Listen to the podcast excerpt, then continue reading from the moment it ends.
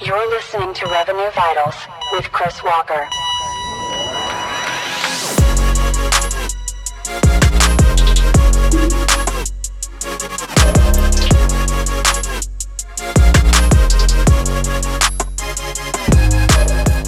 Welcome, everyone, to Making Fun of Marketing podcast, where we take a deeper look into the things B2B marketers and sales teams do that seem ridiculous, but we still end up doing them anyway. And many things that we do that we just don't even realize are crazy in the first place, and we're still doing them anyway.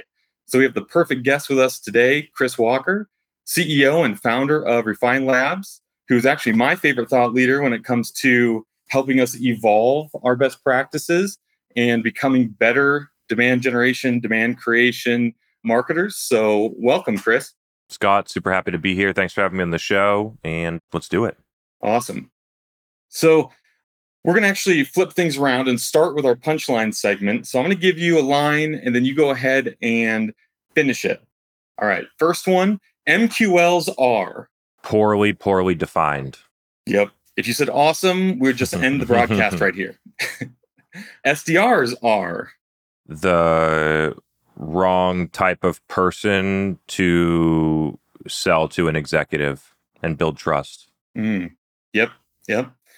I'm now doubting X types of campaigns because everything on paid search except for branded search because the channel gets more expensive and conversion rates continue to go down. And when you measure it against pipeline and revenue instead of MQLs, oftentimes it doesn't make sense to even buy non branded terms. There you go. You want to own that first page, and a lot of times you get bidded against. So, yeah, definitely agree with you there. During my LinkedIn videos on LinkedIn, I'm looking at what?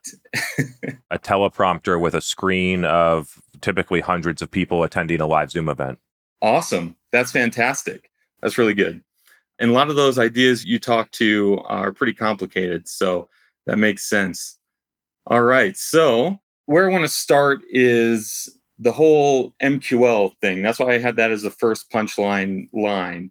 I agree. Ever since 20, I don't know, I guess 2010 ish, my teams, whichever company I've been a part of, have tried to perfect this lead scoring model. And eventually the SDRs just get mad at it because the scoring is inaccurate on a handful of leads. And then it deteriorates over time. And all this months of work on the front end get blown up. So, what is a better way to maybe measure what you're driving to come into the pipeline?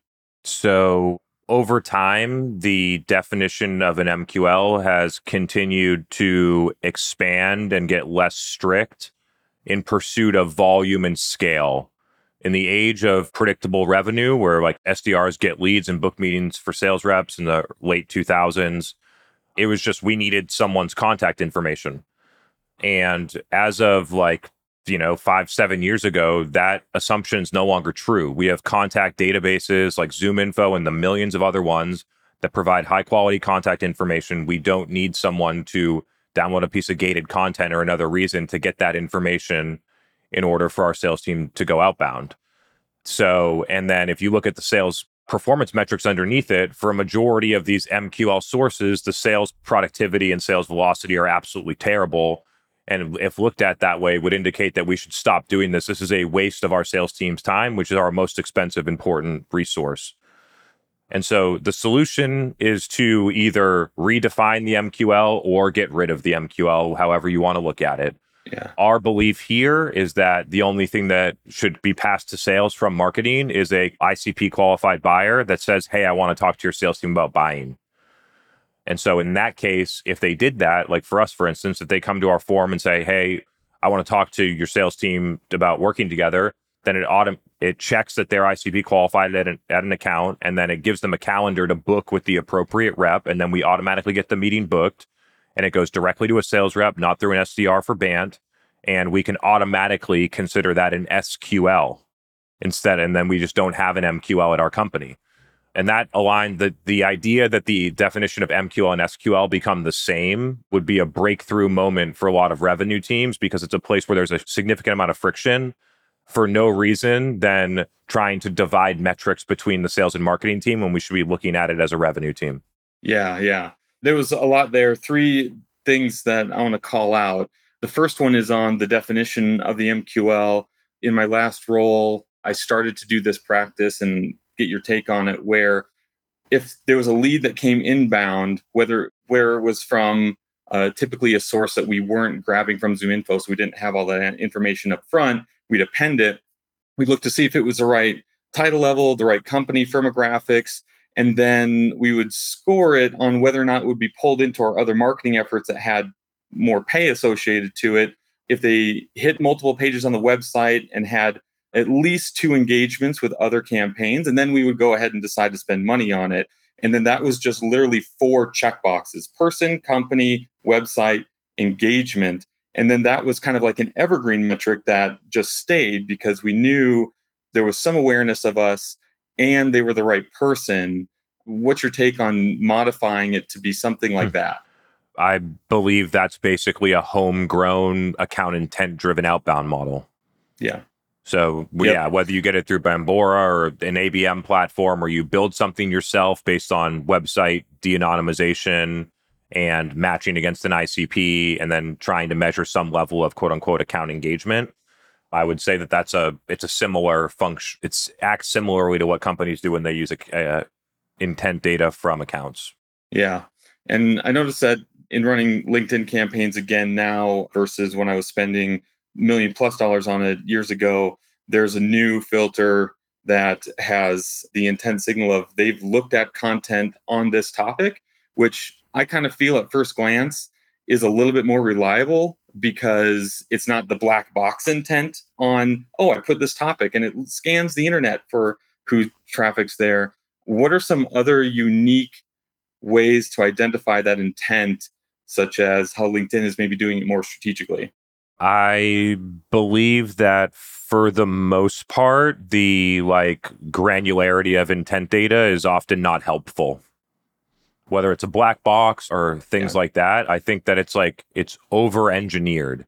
Mm-hmm. And so, like, we've, and additionally, I believe that the main use case for intent data is to trigger one to one or sales to account level outbound actions, not necessarily like air cover marketing and advertising around it. I've done some small tests and my like my conclusion was that the intent data group and just a cold audience performed similarly in terms of performance so didn't see a lot of reason to continue there and then like when you actually look at it if you look if you 6sense doesn't reveal what they do but like if you actually looked at it a majority of the intent that's valuable is just an account visited your website. It's about as simple as that. It's like basically glorified retargeting packaged in a really complicated like thing to make it seem a lot more complicated.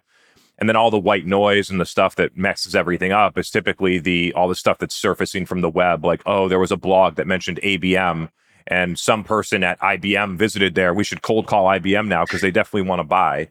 And I think a lot that causes a lot of false positives and a lot of people to not rely on intent data because in again in pursuit of scale you reduce quality whether it's an mql or you're going to call it an mqa as companies move to scale they end up decreasing quality reducing conversion rates making things very inefficient. So there's a mindset shift around how we drive growth how that works which is typically like it just doesn't work like the MQL, you know, waterfall machine that people have been sold for a long time. Yep. Yep.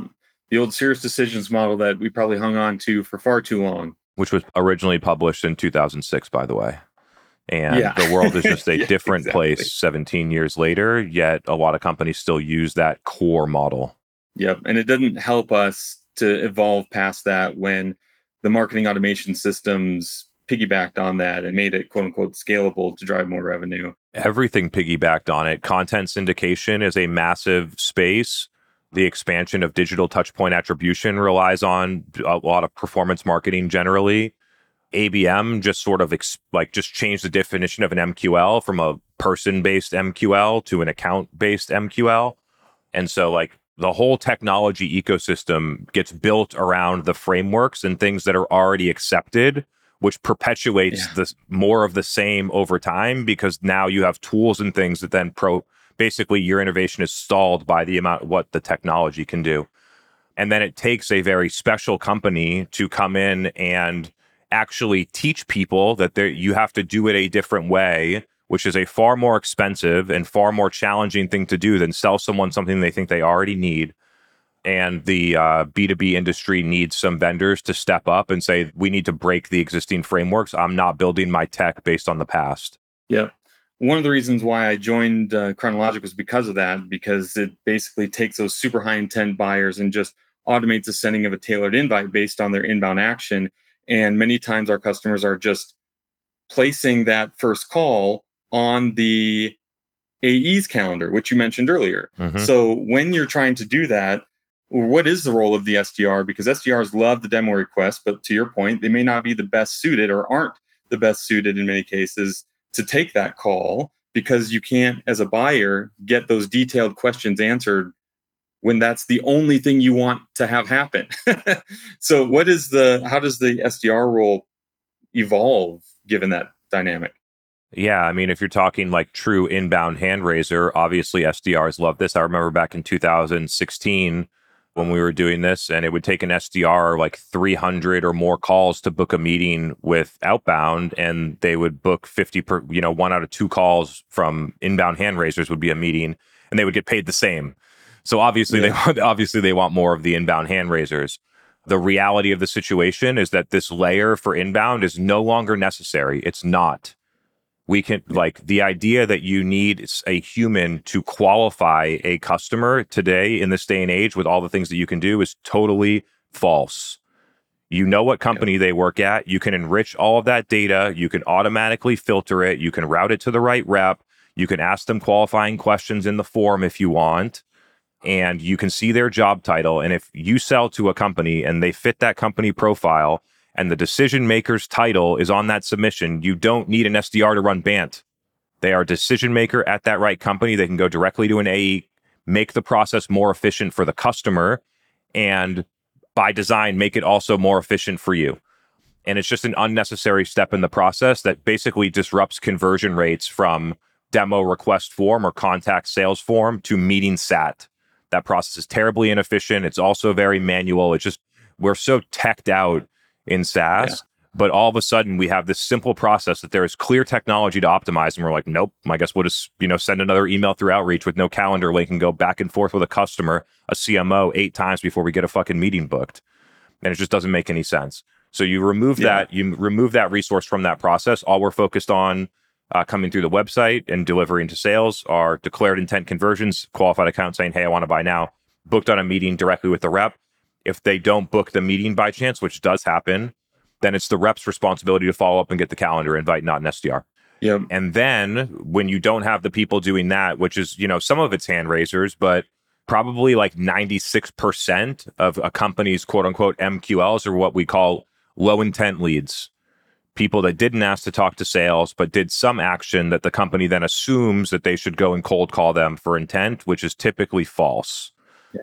So that's where a lot of the SDR time is wasted on inbound.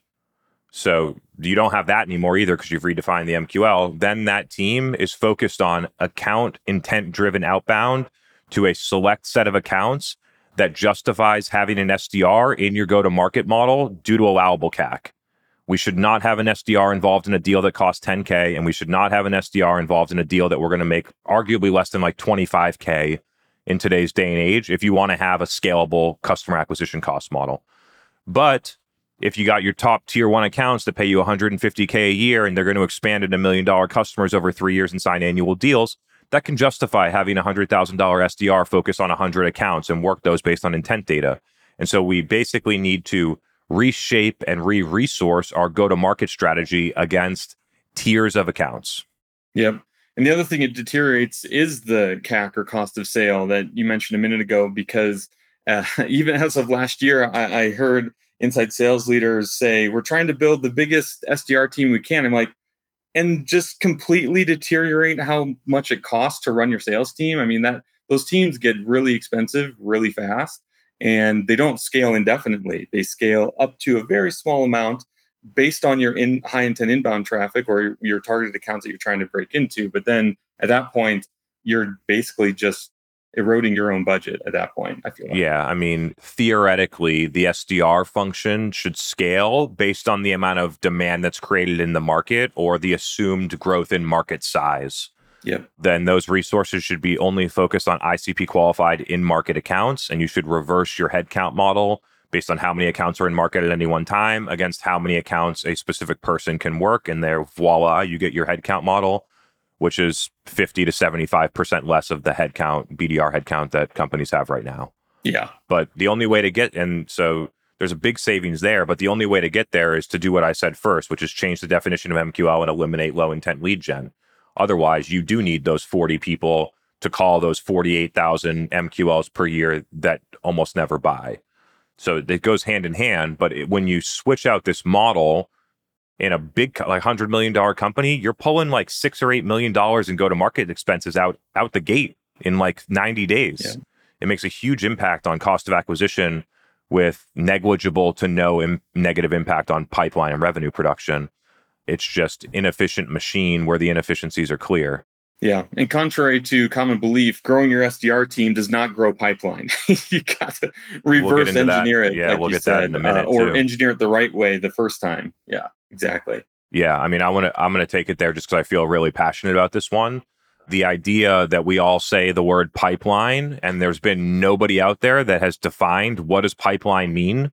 So every company is defining it differently, even if they define it as a stage in the process, like we booked the first meeting or we had a demo or it moved to stage two in our sales process, all of those criteria are subjective and all of those criteria are not rooted in actual sales productivity or win rates or any actual metrics.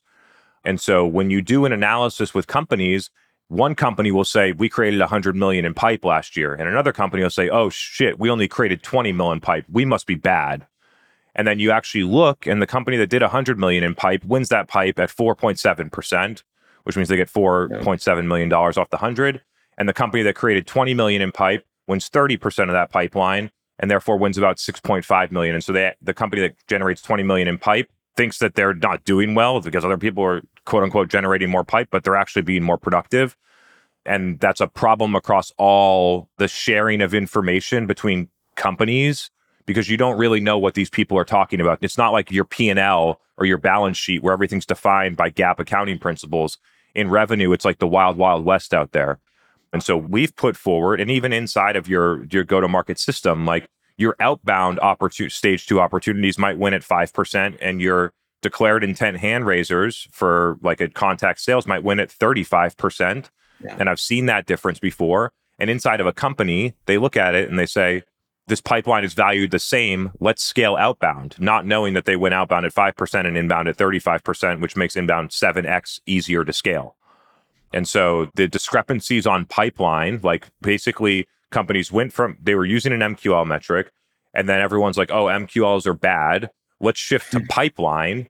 And then they poorly define pipeline as like meeting booked or meeting sat and nothing further than that. They artificially inflate pipeline, and the same problem is created but now you're just doing it against a meeting booked or a meeting sat instead of an MQL, it still doesn't align to sales metrics. So we proposed a new framework that uses a sales win rate metric tracked the past six months historically, must be greater than 25% for it to be considered pipeline. Yeah. And that would immediately force major investment decision changes and major strategy changes across the company, specifically in marketing and BDRs, just simply by changing the goal.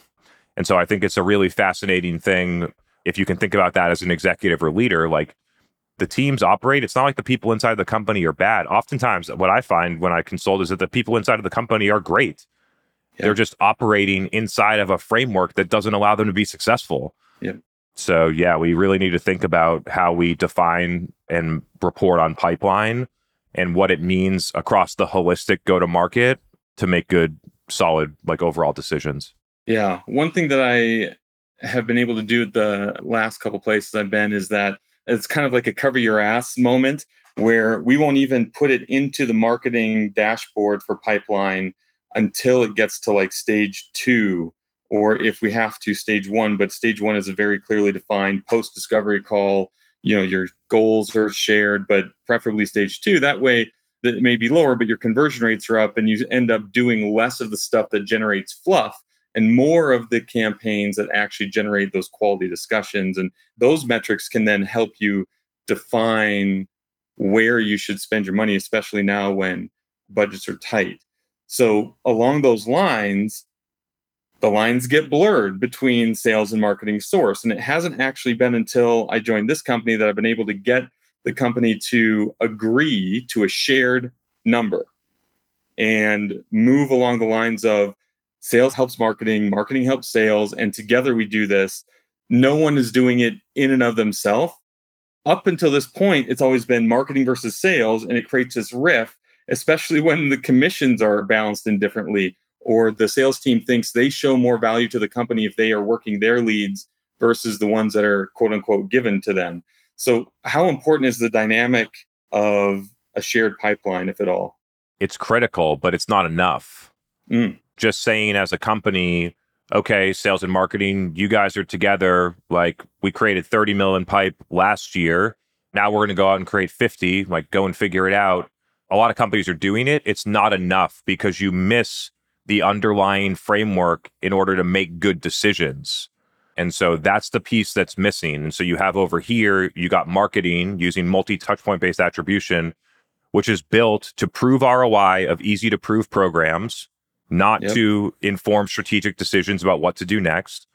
So they're over here trying to, to, you know, get a touch point on every single deal so they can say they influenced 100% regardless of the effectiveness.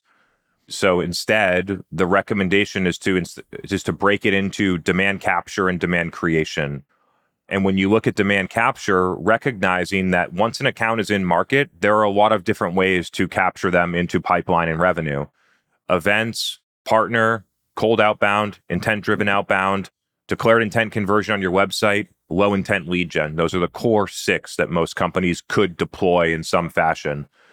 And yeah then you'd be able to see where are the best places to capture buyers that are in market that convert to revenue at the highest sales velocity and the lowest cost of acquisition. And you can just go through, and it's not a sales versus marketing thing. It's how are we getting revenue? And it's, it's the team working together to say, where are we going to deploy investments that make the most sense for the highest scalability, effectiveness, and efficiency for the company? And then we have another layer, which is demand creation, which needs to be measured in a different way that most companies don't do right now which we call hybrid attribution. The first layer of this would be self reported attribution, asking, How'd you hear about us on the website? Smart companies have now brought this into sales conversation. So, first call with a salesperson, they will ask, How did you hear about us? Then they'll implement tags with their call recording system like Gong or Clari or other ones. And they'll be able to recognize when the person says, How did you hear about us? And then look at what the buyer said after that. And then automatically start to feed. You could start to write properties and do a lot of automated things and you could repeat that motion which is just asking customers what's working in a bunch of different ways and over time we'll automate that and have a big stream of primary customer research data about what's working in your marketing that you'll be able to then deploy to make strategic decisions and some of that could be your sales leader posting on linkedin and some of it could be the field events that your sales team puts on with like some assistance from marketing but it's really a sales driven event and all of a sudden you're starting to get that information about what's working for customers too and then you recognize that sales and marketing work together on all three components demand creation, demand capture, and demand conversion. Where previously it was in serial, marketing is supposed to create the demand and get a lead, and then sales is supposed to convert the demand into revenue. And now it's a, it just has to be a much more integrated system together based on how buyers buy today.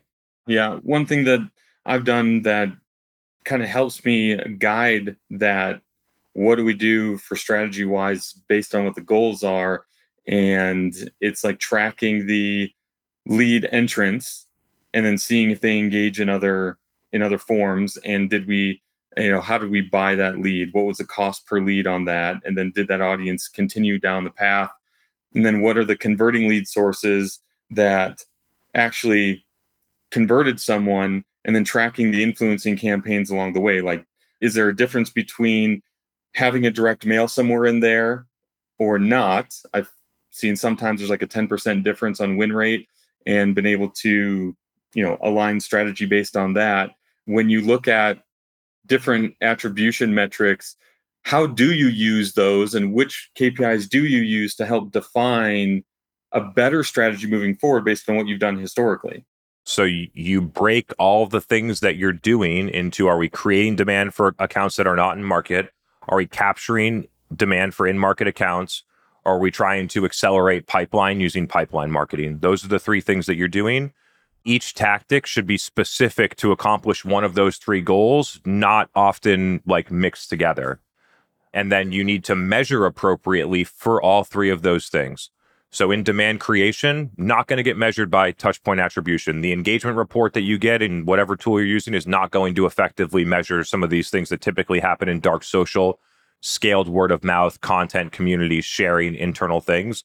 All that stuff isn't going to be measured. We need new ways to measure that the companies don't have right now. I've proposed a very simple solution using self-reported attribution on forms and asking how'd you hear about us inside of sales conversations and that, you know, measurement method and category will continue to grow. Then you have demand capture, which you illustrated very good. It's not the only way to look at it, but it is a way to look at it. Is where are all the different lead sources? Let's categorize those into big buckets like events, declared intent, low intent, things like that. And then look at the sales outcomes from them, which then allows us to understand what are the best sources to capture demand into pipeline that convert to revenue. And then on the pipeline acceleration standpoint, it's a little bit less straightforward because you're really looking for improvements in efficiency, win rates, sales cycles. Those are probably the two core. You know, you can try and say you're going to try and get up deal size through cross sell, but really sales cycle and win rate are probably the primary drivers here. And for this thing, I actually believe that setting the pipeline acceleration strategy by the account tier would be the strongest move. Hey, for every account that's tier one or tier two, when they get to stage four, we're sending direct mail. And then do that for six months and then measure the direct you know we have a group of 500 accounts that didn't get direct mail at stage four and we had 500 that did get direct mail. Did it improve things? And then over time like there'll be enough of a data set that gets collected and proposed that you could confidently say send that direct mail at stage four because a bunch of companies have done it to a bunch of different buyers and have gotten this result that's part of what we're trying to do here at my company is make manufacturing revenue a science just like that yeah so, but breaking it by account tier, maybe in the tier one, you get in a tier one account that's going to pay you more like two, 300K or more. That in stage four, stage five, you're doing an in person meeting with that account. You know what I mean? So, there's a lot of different, there's a lot of different tactics that you can deploy for certain accounts when the ACV justifies it to accelerate, to invest money to accelerate pipeline.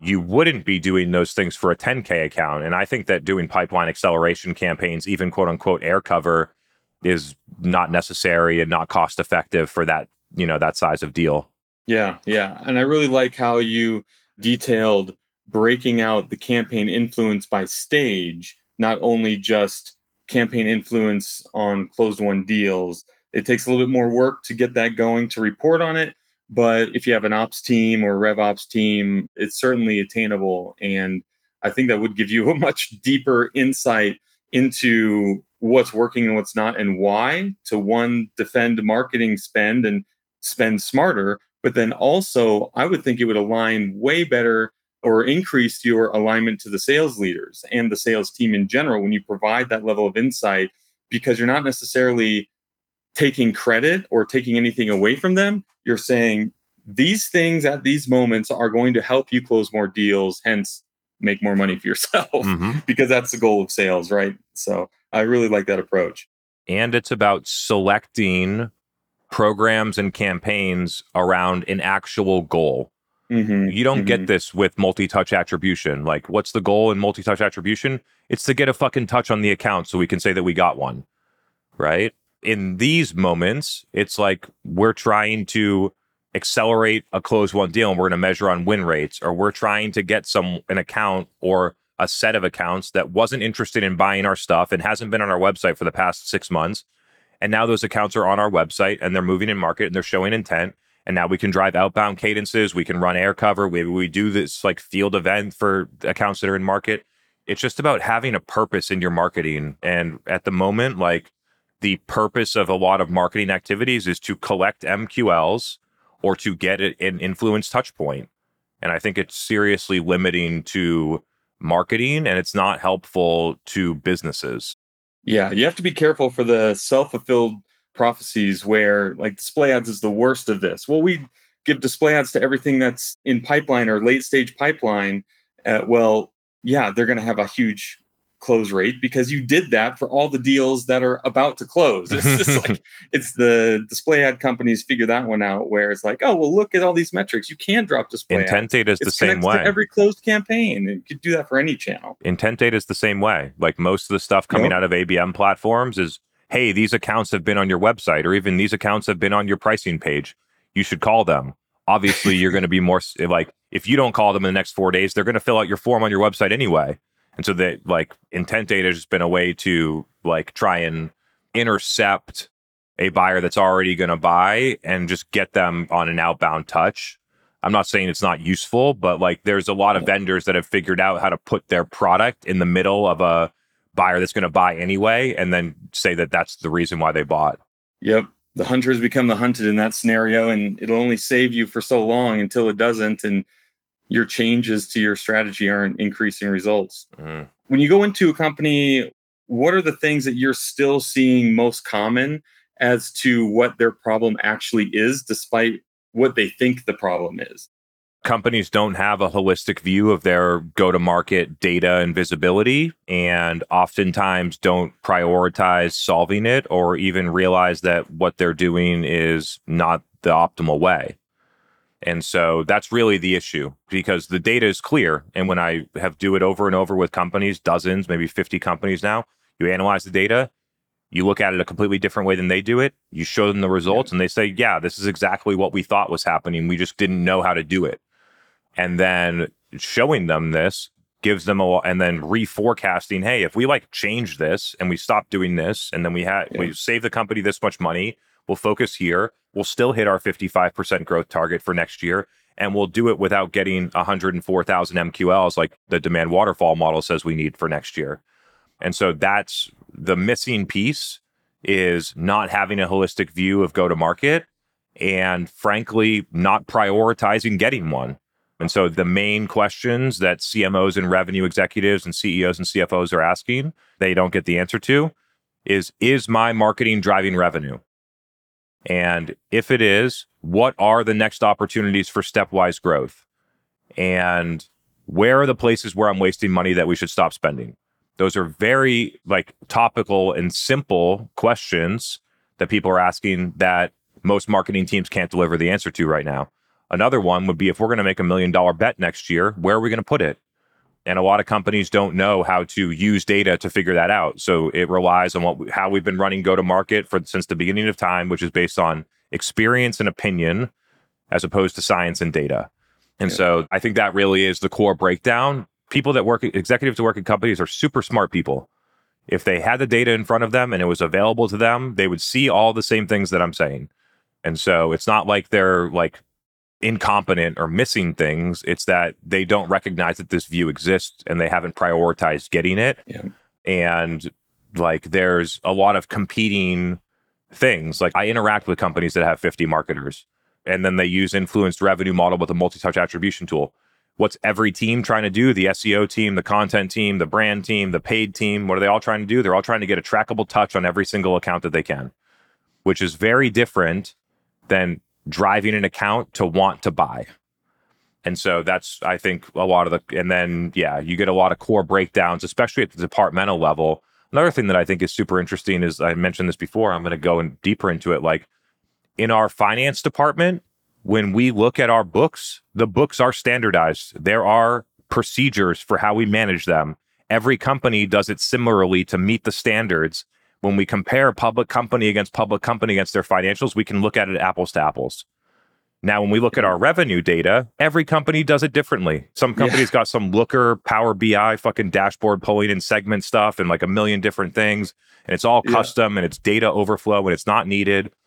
Other companies are trying to do it all, like pairing attribution tools into different things like that. Like, why isn't there a standard set of metrics and a standard definition of how to measure those metrics and a standard way to actually collect and process the data so that if you had a PE firm, for instance, you invested in 200 companies, you can look at all their financials and you can see how those companies are doing.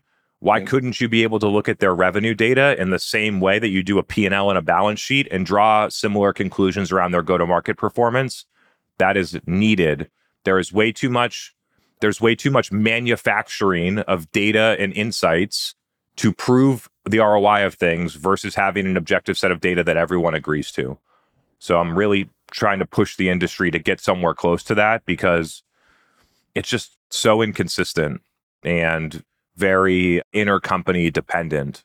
Yeah. And the bigger the marketing department gets, the worse it gets to your point. Being part of 20 person and 150 person marketing teams in my career, everyone's trying to get theirs. Everyone's trying to save their job and cover their ass and get their Get their more budget, job justified to hire get their money team, for their get budget. promoted. Yep. And it's a rift between the sales team or between the marketing team itself, rather.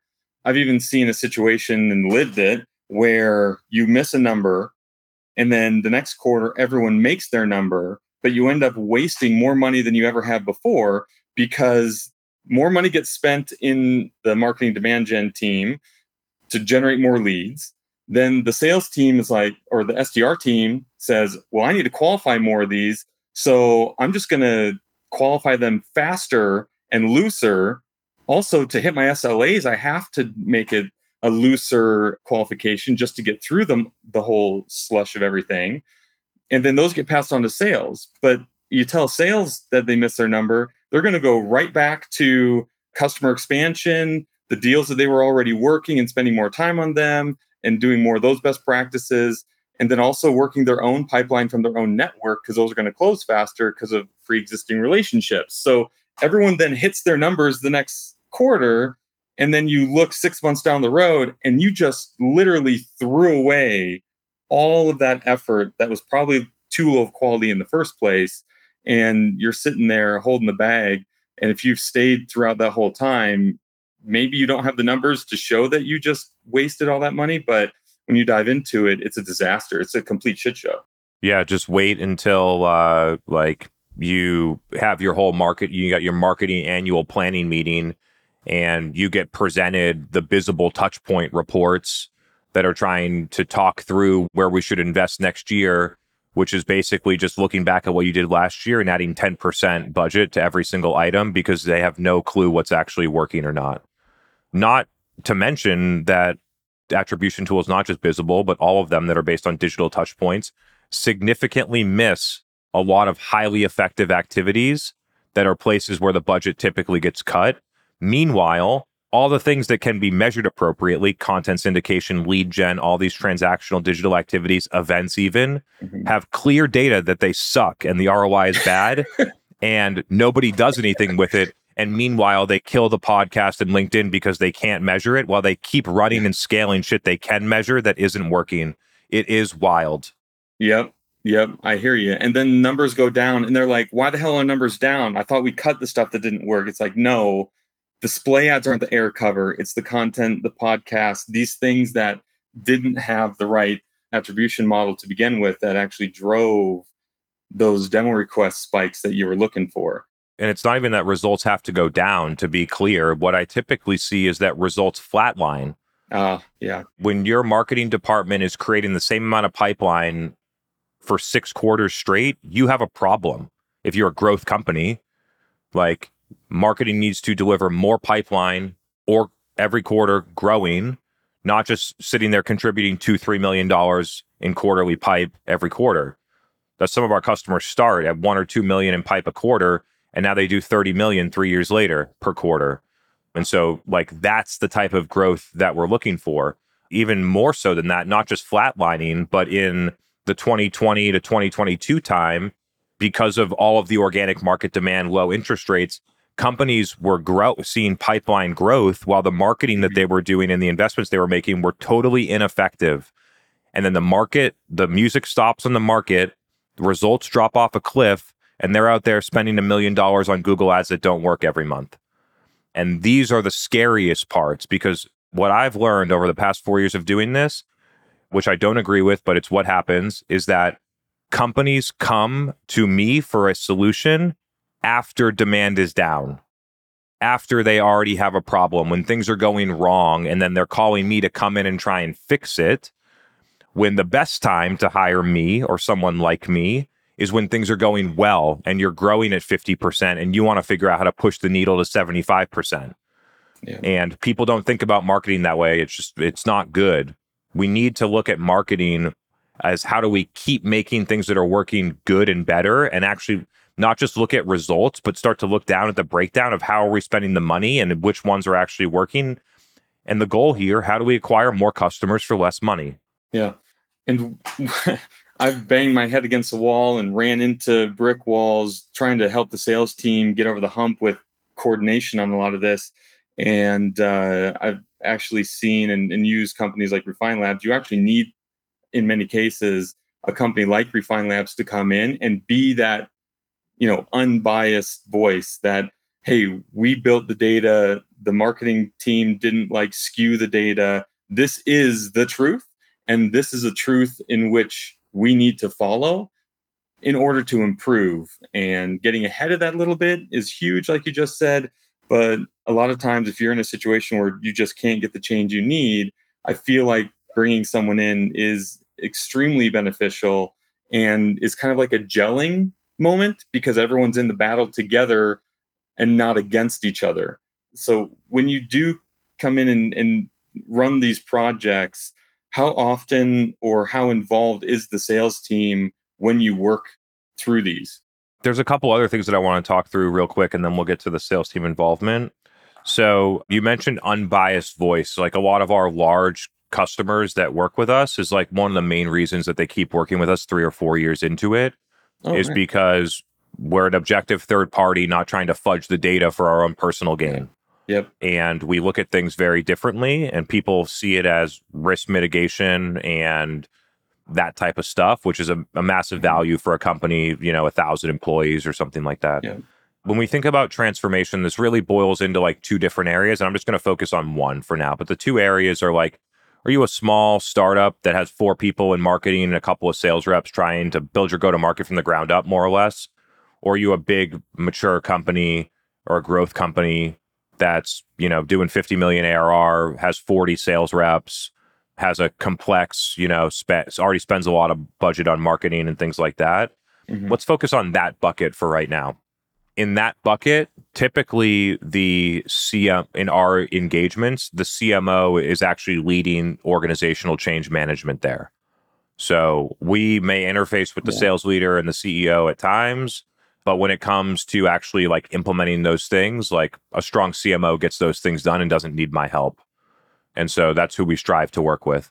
Is there a lot of downstream organizational change in sales? For sure. Like if you cut 48,000 MQLs out of your model that, you know, you didn't win anyway, Yeah. there is a lot of downstream implications to headcount planning, to efficiency, to workflows, to what should those people do instead. And so that stuff needs to be coordinated.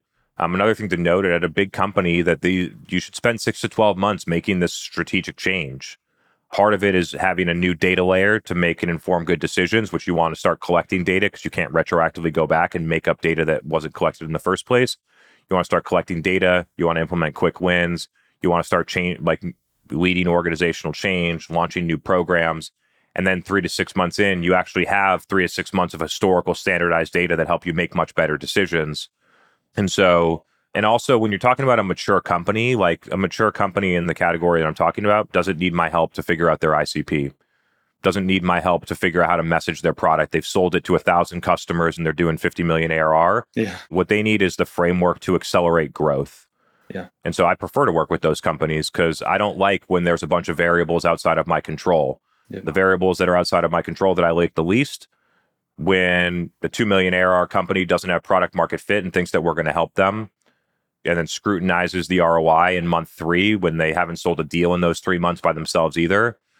So I think just not having product marketing, product messaging, and market traction is uh, you know, an, a variable that I don't like to play with. Having a like inconsistent sales performance and inconsistent marketing engine so far, like you don't get any inbounds from your website right now, means it's like very immature and unproven. Or if your sales reps are losing every deal, most likely a symptom of an early stage company as well. Those are some of the like in my seat, there's a customer that's clear that no matter what, we can provide massive value and extreme enterprise value, but they need to have these things in place. So I've started to really look and Yeah. dial in on those things. Yep. That's awesome. So, in closing, I do want to ask you who are some of the thought leaders that you turn to or you like to listen to spark new ideas or think of things differently? So, to be honest, I don't spend a lot of time like listening to like quote unquote thought leaders on like LinkedIn or content platforms, but I do get a lot of information from a lot of smart people. And here's how I do it. One, I work with directly with some of the most talented CMOs that I've ever met that are working in the industry right now. Some of our most high profile customers, I work directly with them and I learn a ton of stuff about what they're doing, how they're thinking, how they're planning technology, what they're doing. And we learn together and so there's a really interesting sort of thing there working directly with some of the smartest people that I've worked with. Additionally, there's a whole team at my company, 50 people that are working on like 35 B2B SaaS companies simultaneously right now that are out there tweaking and testing and finding micro innovation and getting insights and pulling data. And that becomes a really interesting feeder for insights. Um, and so instead of listening to a thought leader's opinion on LinkedIn, I'm focused on the companies where I can see their Salesforce data. Is the shit working or not? Yeah. Is the data telling me these things? And I think those just give me much more reliable, much more consistent, much more forward thinking insights than listening to the person at HubSpot talking about their uh, SEO strategy. Yeah. Who might not actually be practicing what they're writing about in the first place. I kind of assumed it was going to be your customers and the projects you work on, and that exposes these trends and things that you talk about a lot. But yeah, that's fantastic. Well, thank you for joining us today, Chris. That was very insightful. I always love how you frame things and break it down and get into the weeds of the problems that we're all trying to solve and how to think about them differently and how to instigate change and evolution in what we're doing. So, thank you for providing us that level of content, and uh, we hope to see you again. Let's do it. Final parting words. You will not drive exponential growth using incremental process and tactics. In marketing over the past 10 years since HubSpot and marketing automation platforms have been out, we have been in an incremental iterative optimization game for the past 10 years. That game is coming to an end. You need a different an entirely different operating model to think through if you want to get the growth that you're looking for. The incremental, at least in the past model is over. Yep, very well said. If you want more content like this, this is automatically right now one of my favorite episodes that we've done. There's other great episodes that talk about all different topics. Check us out on Apple Podcasts, Spotify, or kronologic.com forward slash podcast. Where can we find more information from you, Chris? Yeah, you can check out my podcast, the B2B Revenue Vitals podcast on Apple and Spotify. You could also follow me on LinkedIn or any other platform. My handle is uh, Chris Walker171. Great. Thank you, everyone, for listening, and thank you for joining us. Thanks, Scott. Thanks for having me.